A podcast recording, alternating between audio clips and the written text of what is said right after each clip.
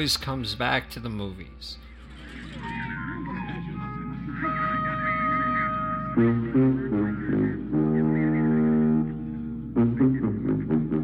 When I sat in the theater in 1977 and watched Richard Dreyfuss walk up the gangway and fly off to the stars, I began to think. Americans were really ready to understand UFOs. Then the propaganda machine churned out ET, showing kids the fantasy of a friendly, gentle alien, and I knew I had to say something. As reality was not touchy feely aliens who heel cut fingers and launch your huffy like a, a Cessna.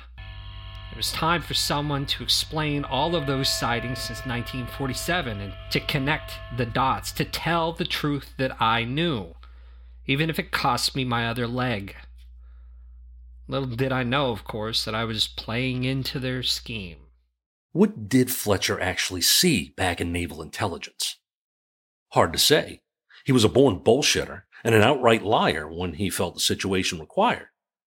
Of course, we know experienced military pilots to this day keep seeing something up there, something that baffles them and all the experts we've thrown at the problem. If I have to guess, I think Fletcher saw some very strange reports in those folders, and they rolled around his mind, growing in his fertile imagination until they came out, well, the way they came out. I had been around the UFO movement for years by that point. On the, uh, the computer BBS systems we had in the early 80s. At that point, I was kind of a minor cause celebre you know, because of who my dad was. This is my interview with Bruce Little Green Men Brattle Jr. Yes, he's the son of that Bruce Brattle, the director who made all those legendary westerns. Junior definitely made a name for himself, though, as a sort of gentleman daredevil, taking risks no rich boy has to, including a record breaking, wind powered land speed record that nearly killed him and he was on the short list for one of the later Apollo launches before Nixon scrapped the program. The point is, he was pretty well out of his dad's shadow by the time he got involved in the UFO scene. Yeah, I suppose I did like carving out a name for myself. I uh I grew up with all those Oscars on the mantle. It was like a challenge, you know. Do you see what I have done, Junior? Can you live up to the name that I gave you? I don't know. I don't know if I beat the old man, but I did things and I saw things that he never would have dreamed of. In certain circles, you would say I was a pretty big deal. But, you know, I went and I took that cachet and I wasted it because I became a UFO nut. But, you know, I had a name and it made people pay attention to my conjecture, as I called it. Brattle Jr who went by LGM on those UFO enthusiast bulletin boards, set out to craft a plausible explanation that could tie up a lot of loose UFO conspiracy threads into one story. A tale of the government's secret machinations to keep the discovery of downed alien spacecraft and extraterrestrial bodies from the public. Why? To beat the Ruskies, damn it! Oh, the government bureaucrats assigned to the situation, they weren't crazy. They weren't just going to let them start kidnapping wealthy urbanites from the Upper West Side. No. No, no. In exchange for advanced satellite and aerospace and energy tech, they put a target on the back of everyone who lived far away from the population centers. The people who live in what they today call flyover country. And it was open season to poke and prod those people for what whatever mysterious goals the visitors had in mind. And I would suggest to you that neither they nor our benevolent government had the future prosperity of Joe Sixpack in their minds when they made their deals. But I digress. You are here to learn about how I met Marv. Of all the people I interviewed for this project, Brattle's the only one who called Marvell James Fletcher by his first name. At the time, Brattle was what he calls a high end barfly, a habitue of trendy LA venues where he partied with the bands backstage and reportedly imbibed an inhuman amount of cocaine and groupies. Fletcher was, at the time, struggling to keep things together as a traveling salesman, though he later claimed he was a huge success. In reality, he wasn't moving a lot of Britannicas. But on the UFO message boards, he was a rising star. The man who could confirm and expand upon Brattle's conjecture about the real reason for all those UFO sightings, thanks to the secret files he read during his naval service. Hmm? During one of Fletcher's swings through SoCal, Brattle invited him to catch a show at a favorite haunt to plan his debut appearance before the UFO true believers. Can I help you? Marvell Fletcher. Supposed to be on the guest list. Yeah, I see your name on here. All right, you can come through. The rest of you, back up. Now!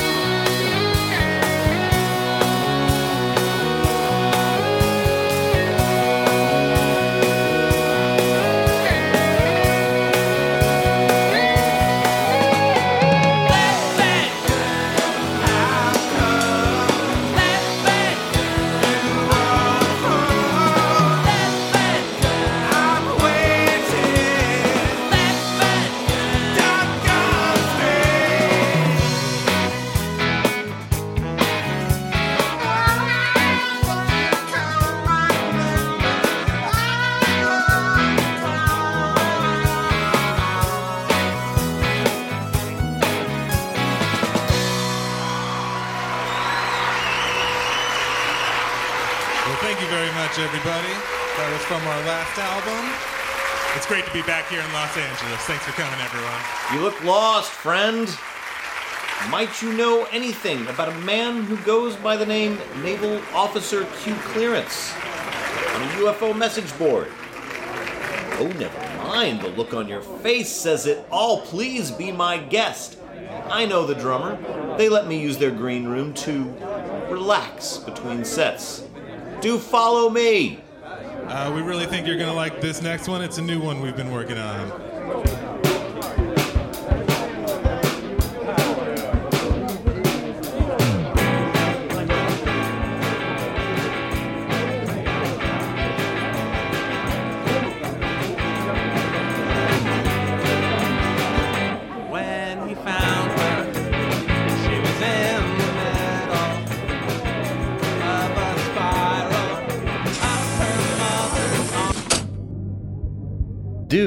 Help yourself to a drink.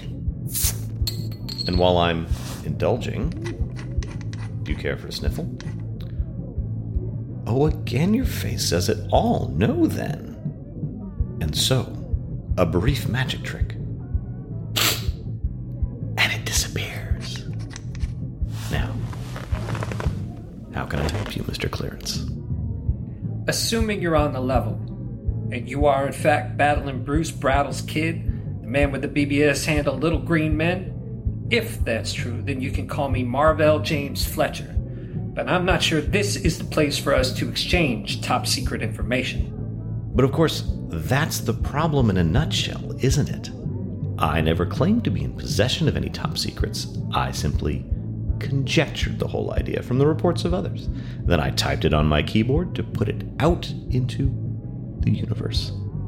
I only take my own bullshit seriously about half the time. But you, you claim to have seen absolute documentary verification that my delicately woven fantasies are in fact true. What a strange turn of events that is. Slow down. You figured out a lot of it, but I've got more to tell. In fact, I recently wrote a letter to every member of the U.S. Intelligence Committee explaining in broad outline what I've seen.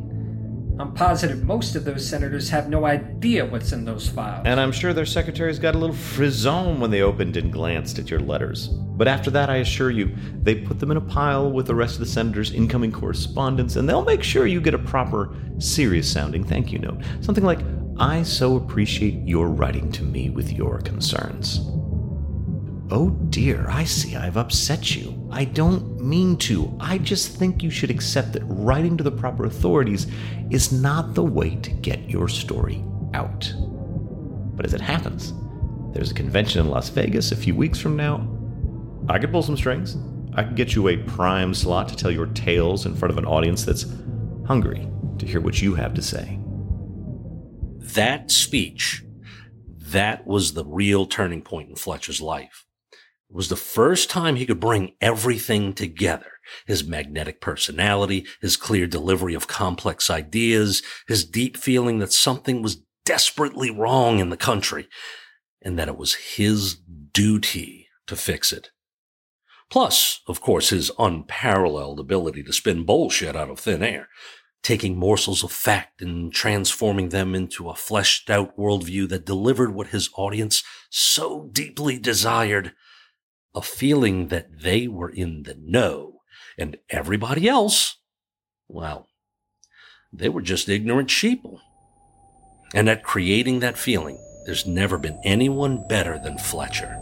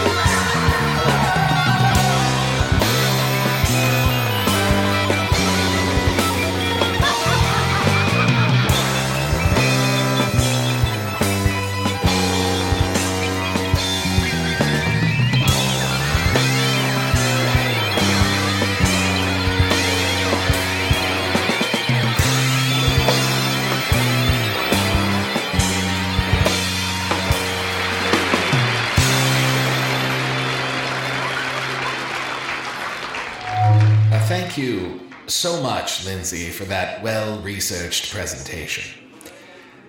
Our next speaker is a new face around the UFO research community, but he comes recommended by one of our leading lights. Are you out there, Bruce? Yes, I see you. And your lady friend. Get a room.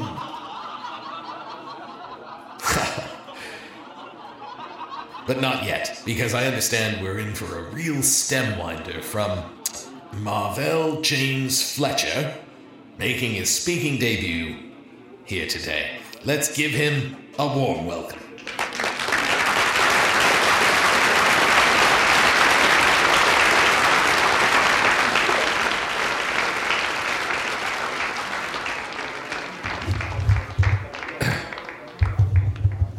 All right, sorry.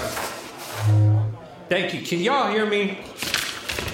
Thank, thank you. Oh, okay. That you can hear me now.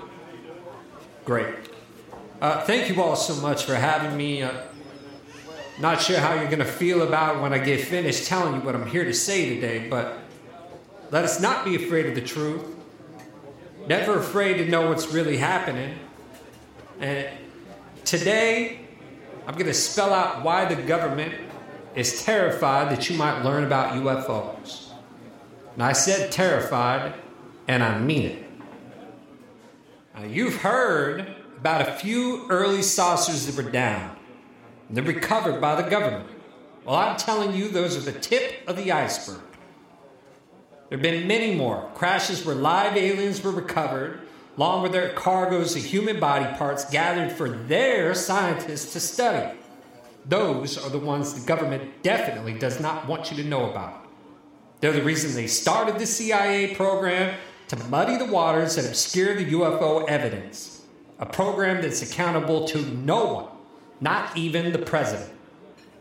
Yes, the US government captured an alien back in the 1940s, and they only held on to him by building a Faraday cage. Necessity, since the entity could just walk through regular walls. That it could walk at all seemed something of a miracle, since the cells were almost indistinguishable from terrestrial plants. They quickly realized that doctor was no use in treating the injuries sustained in the saucer crash. Instead, they enlisted a leading botanist who was able to keep EB, that's what they called him, the extra biological entity. They kept him alive for a time, but captivity didn't agree with him, and he slowly wasted away.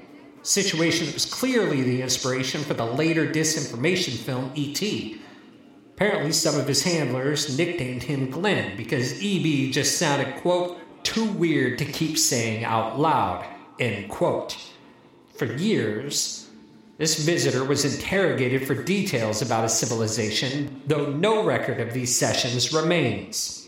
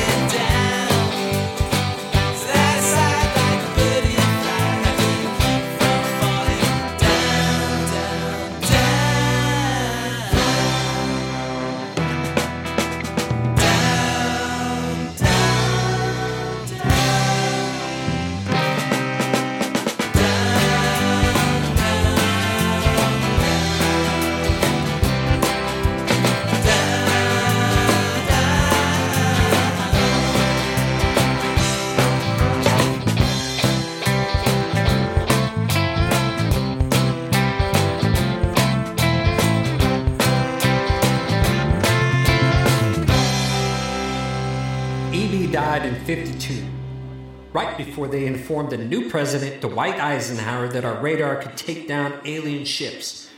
It catastrophically interfered with their navigation. Ike gave instructions to shoot down as many as possible, and they started falling out of the sky like rain. But then we detected the big ship hovering quietly several hundred miles above the equator, a giant promise. Bad things to come if we kept our current approach. U.S. emissaries were sent, formal treaty was signed. The visitors, for their part, swore not to sign any treaties with any other nations. In exchange, our government allowed them to abduct certain number of Americans so long as they weren't harmed and would retain no memory of the event. Eisenhower received our first alien ambassador with all the pomp of a foreign head of state. There's film of this meeting in a government vault to this day. This ambassador stayed with our government for nearly a decade, supposedly a show of good faith. His name was, and I know it sounds ridiculous, but it's true, His Omnipotent Highness Krill. Behind his back, his American captors found his title off putting, instead christened him the original hostage or just OH. Hollywood transformed this meeting into the climactic scene of Close Encounters of the Third Kind. In the real version, there was no love lost on either side.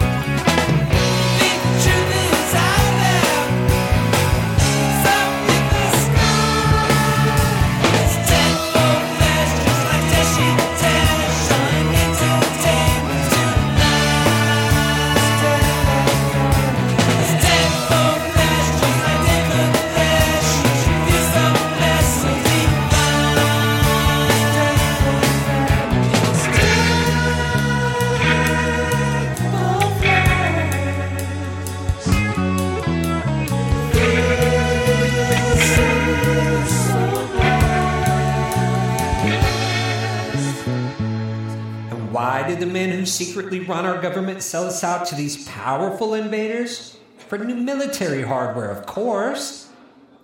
New vehicles and weapons like stealth bombers and precision munitions, plus dozens of other technologies they haven't yet quite acknowledged that are currently being tested at secret facilities like Dreamland, also known as Area 51. So the aliens provided most of the tech they promised in exchange for American flesh. But on other counts, they lied. Instead of reporting each abductee so they could be monitored afterward by the US government, they began killing and mutilating humans and animals. We also know they contacted the Russians, but of course, what could we do to retaliate? Repeated engagements between our aircraft and theirs proved what we all suspected. Militarily, we were totally outclassed. What the powers that be only gradually learned was that the aliens were up against an existential threat themselves, on the verge of extinction from deteriorating genetics. Gathering DNA from us and from certain animal species was their last ditch effort to jumpstart their species' reproduction. And the reason they could use our genetics? Because they were the ones who created us in the first place. I see a few nodding heads out there in the audience. Those ancient astronaut stories that were popular in the 70s have more than a grain of truth in them. Though they were hopelessly compromised on the specifics, from what I've pieced together, they used time travel to seed the Earth with our species, then continue to nudge her development at certain important moments through careful interventions. They invented most religions, for example, each designed as a tech demo for the final revelation when they would return to Earth as benevolent gods to rule over all humans forever. I'm coming along. Yes, I'm coming along.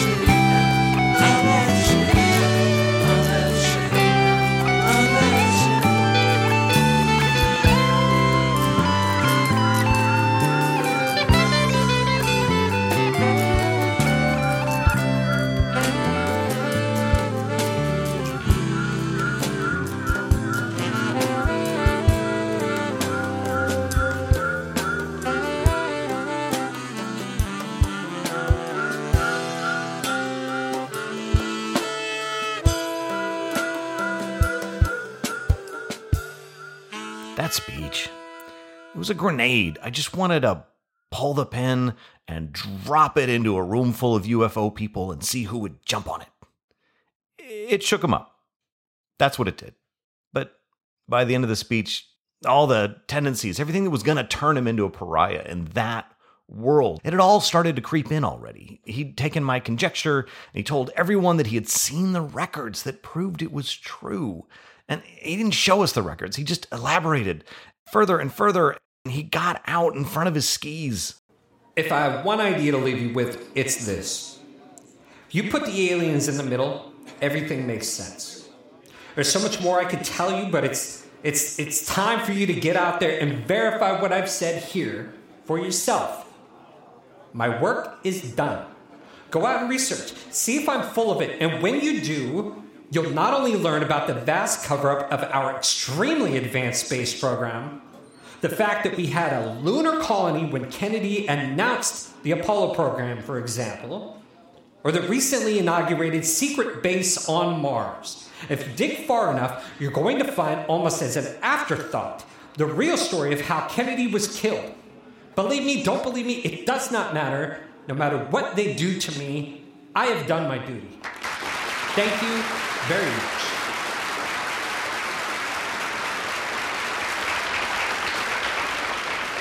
He started trying to twist his UFO narrative. In hindsight, I'm sure it was just as hypothetical and unsubstantiated as mine was. He twisted it into a global conspiracy plot. It reached back into antiquity. It embraced every major event, including including his very unorthodox ideas about who shot JFK. His bizarre version of the Kennedy conspiracy theory was actually the first time I ever heard of him. Was on a videotape my friend's older brother owned back in the early 90s. Fletcher delivering an updated version of his talk about aliens in a church basement somewhere in the Midwest or something. But the showstopper moment was when he showed you a super slowed down version of the Zapruder film and pointed out the so-called evidence for his version of the assassination. Between the grainy film and Fletcher's overwhelming confidence, I swear the first time I saw it, few minutes, he had me going. I thought he had actually cracked the case. I snapped out of it a few minutes later, though, and of course, the whole thing just seems so absurd now. Look, it's a common phenomenon. I've diagnosed it among enthusiasts. I call it UFO disease. It happens when you keep talking way after you've stopped knowing what you're talking about. Marv had the worst case I've ever seen. What was it? Oh God, what did he say killed Kennedy? That's right. A shellfish toxin pellet gun.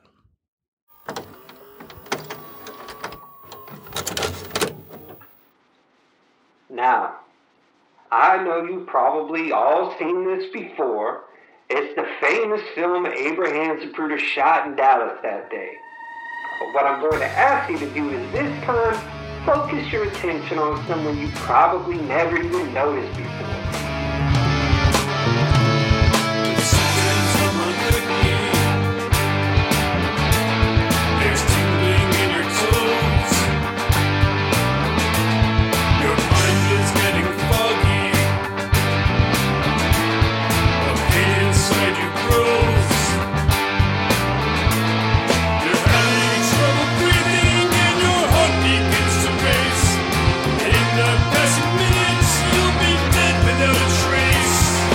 President Kennedy's limo driver. Why do I want you to focus on him? Because, ladies and gentlemen, he's the one who actually fired the fatal shot that killed the president.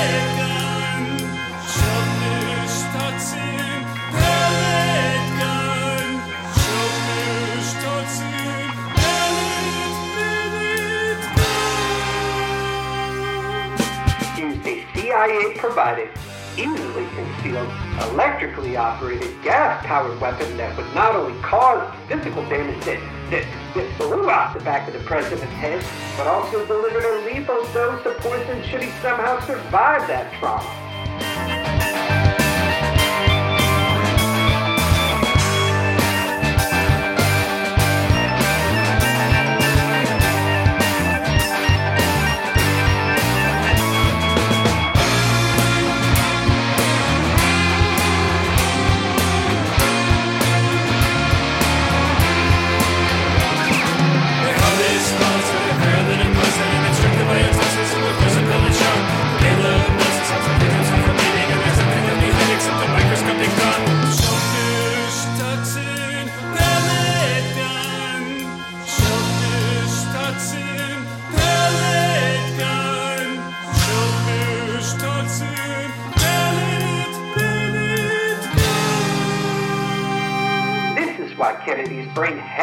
Switched out before he reached Parkland Hospital.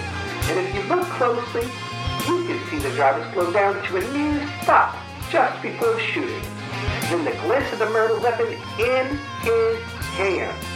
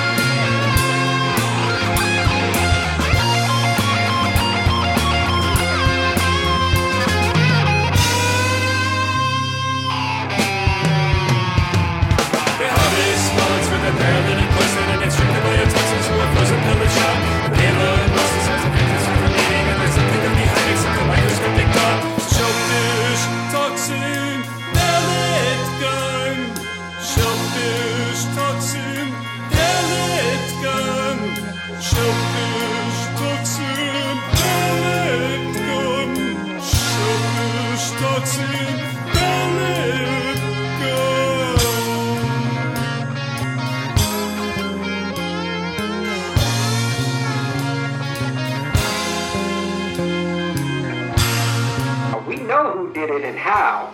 Now, the only question we have left to answer is why.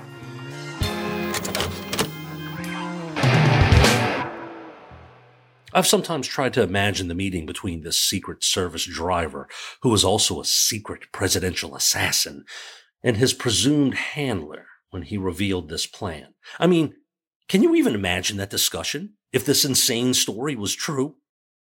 Hey, uh, hey, oh, ooh, hey, uh, uh, Uh, do you have a code word? Yes, yes. Wh- What's your code name? If I told you, then you wouldn't be the right person. Well, we got to be careful. with- We got to be careful. Now, look, I, this I've got a really interesting plan here, but I got to make sure that I you are who you're supposed to be. Uh, it says uh, dolphin. Is it blue dolphin? Are you sure nobody else knows about this booth and this strip club? Where else would they possibly look for a, a, an important individual who's trying to convey a plan to another important individual? Okay, well, Jack said the drinks are on him, so. Okay, well, I'm your blue. Let's just can we? It's just because I like this part. It's kind of fun. I, you're blue dolphin. I'm Agent Orange. Okay, okay. Uh, I'm all go. I'm glad you guys finally came around with this. Well, that's good. That's good. I think we're all on the same page.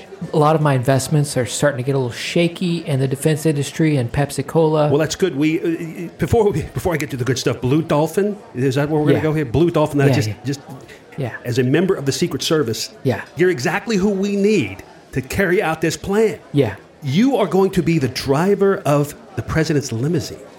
Okay. Have you uh, have you driven a long uh, car like that before? A long black car? Yeah, yeah, yeah. It's just like a it's like a regular car, but it's a little longer. You know, it, it turns a little wider. You know, it's no big deal. I have. Okay, good. Well, here, so we're off to a good start here. We're off to a good start. Now, here's here's what we'd like you to do. So we're, I'm going to hand you. Yeah. Okay, well, you can't even pretend like you know what this is because it doesn't exist. You understand what I'm saying, Okay. Blue Dolphin? I can look at it. Can I touch it? No, no, no, let me explain it to you. Let me explain it to you. So this is really cool stuff, man. I've been in the lab and I saw this stuff happen. It's, it's a gun that shoots a shellfish toxic pellet at subsonic speeds. Subsonic. It's the slow. It's the slow pellet. No, here's what happens. You shoot the slow pellet. It doesn't make a sonic uh, eruption or a uh, Yeah. you know like a not a son like a sonic boom or a pop. It's very quiet. There's no pow. It's very discreet. I have a question. When would I shoot him with this? Well, while you're driving the car. Usually I drive with two hands on the wheel. Yeah, yeah, yeah. So I'm driving the car, but I'm just gonna reach around. Oh, no, no, no. Just let's do it one step at a time. One step at a time. You know, you got you got one hand on the wheel. You're kind of relaxed. You know, you got maybe one hand on the seat next to you. You know, you're just driving. Can we can we look at the scene for a second? Yeah, yeah, yeah. So, yeah, There's a lot of people on the on the road on yeah. both There's sides people. There's people everywhere. There's people on the side of the road. There's people up in stands. They're waving flags. They, they're very excited. All eyes are on you. Okay. Uh, they're somehow not gonna notice me turn around and shoot the president in the head. So, uh, so Blue Dolphin. Can I call you Blue Dolphin? Yeah. So I, I, I, was told that you were uh, a professional at discreetly uh, eliminating roadblocks. Usually I don't do it on stage. It's, it's a it's a call. Your driver. Who? Nobody's paying attention to the driver. I, can you describe to me a mechanism where I do not get seen in this crowd of thousands as I turn around to shoot the president in the head? Bait and switch. Bait and switch. You ever you ever, you ever, you ever played the shell game? You know, you go and you and they move the shell around and they put the little piece of shit underneath the shell and they move it around.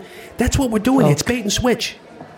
It's bait, bait and switch. Bait and switch. How are they not gonna? So you're saying Okay, they're all all right. going to be No, focused on the, on Well, the president? okay. So uh, generally, you wouldn't be someone in your position wouldn't be privy to the rest of the uh, the things that we're going to do to make this plan work. But I'll, on this occasion, Blue Dolphin, I will fill you in on what's going to happen. So, at the designated time and designated spot where you are going to turn and fire your shellfish toxic pellet gun at our, our our shared problem that we have, just at that moment, we'll have someone open an umbrella. It, uh, and that would be a distraction. Well, think about that. Think, you're walking down the street, somebody opens an umbrella. What do you do? You're looking at it like, oh, why is he opening an umbrella? Okay. It, now the umbrella opener is is is he an asset? This is information on a need to know basis. Maybe I could go open the umbrella and the other guy could drive no, the no, car. no, no, no, no, you- no, no. you- This is going to be fun. You've done this before. You have this experience. Wait a second. Wait a second. For weeks, months, we've been going through this. We have plans drawn up. We ran through some of this with Fidel Castro. Right. I've had experience. I'm a marksman. There's the book, the book suppository, which is perfect view of where this this uh, action is going to take place. I'm already trained and ready for that. Why would we suddenly change no, no, the? Uh, no, no, no, no, no. That's way too risky. Way too many ways that that could go wrong. Why shoot from a distance using a high-powered rifle with a world-famous marksman when you've got a shellfish toxic pellet gun in your belt? in the car with the president. in the car with You know- the president. You can't miss. Have you seen this thing? so- you should see this thing. It's so here's know- how it works. It's, it even looks like a shellfish. I mean, it's it's ridiculous, right? It's ridiculous. you pull it out, you shoot it. So I have a lobster laying in my lap. Yeah, yeah, yeah, And I just reach down and grab grab the lobster, turn around. yeah, yeah, yeah. Right between the eyes. But I, You I want can't dodge a toxic pellet. It's not possible. you know, it's so crazy. It just might work. You It's- see, I, that's what I'm saying. you're really thinking outside the box. We- I- that's what we I want know to why. I was nervous. Exactly. was It's I going to be great. You're going to be fantastic. You're going to eliminate this problem that we have, and then you, You know, get- then, then you'll have your own uh, shellfish toxic pellet gun. You can do whatever you want with it. I can finally go deal with Fidel. That's right. Of all the movies that ever obsessed Fletcher, I think the one that had the greatest hold on him was that grainy, soundless one minute movie that spawned a mystery he believed that he alone had finally solved. He never wavered till the end of his life in his conviction that his version of the assassination was the only one that was even plausible. And of all the things he said about UFOs, it was this Kennedy theory. That turned him into a star among the whole conspiracy underground circuit. His story, it was bizarre, but it was brand new. They prize novelty. The details that he could imagine, he could discern in this grainy umpteenth generation VHS copy he was selling for $50 a pop. It was obvious. The glint off the gun was sunlight. It was reflecting off the pomaded hair of some other Secret Service officer in the car, but people seemed to buy what he was selling. I didn't. And he couldn't stand it. Fletcher turned on Bruce the second he started sounding skeptical. Which is ironic, since Fletcher constantly insisted that no one should believe him or anyone else, that they should do their own research. But if that research, or even common sense, led to a conclusion Fletcher didn't like, watch out. The final straw. He left this horrific, threatening message on the answering machine of an old friend of mine. This was a producer was interested in telling the story of Marv's military service and how he uncovered all these secrets. So once my friend started doing some due diligence, he was digging around, he found holes in all the stories, and you, you just got to listen to the tape.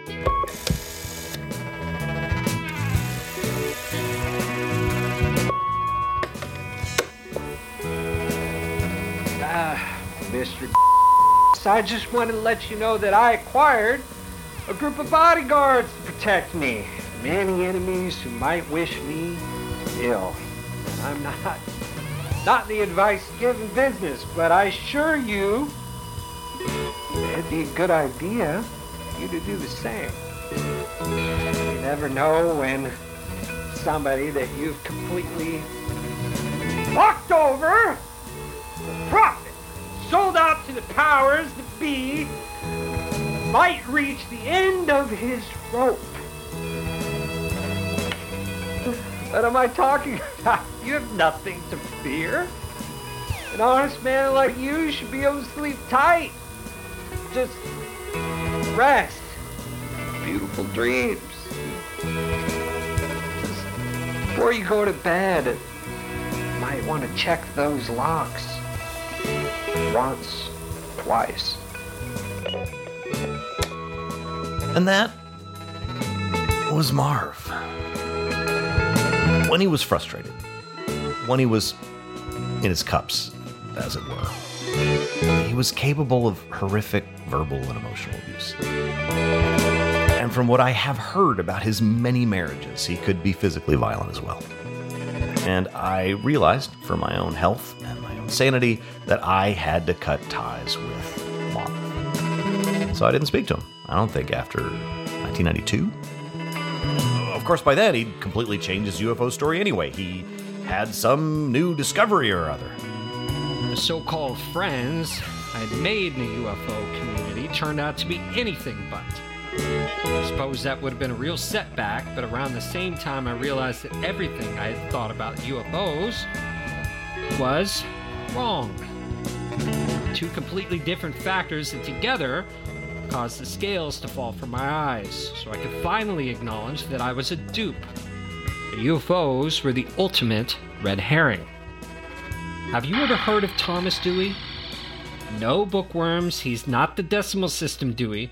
That's a man named Melville. And I would never want to tarnish his good name by association. No, Thomas Dewey was a progressive globalist, former governor of New York. The reason I bring him up is because in 1917 he mentioned in a speech advocating world peace that, and this is a quote, Someone remarked that the best way to unite all the nations on this globe would be an attack from some other planet. In the face of such an alien enemy, people would respond with a sense of their unity of interest and purpose. That quote is accurate, but it was given in the spirit of a man trying to exhort his fellow humans to peace without the imaginary threat of an alien attack.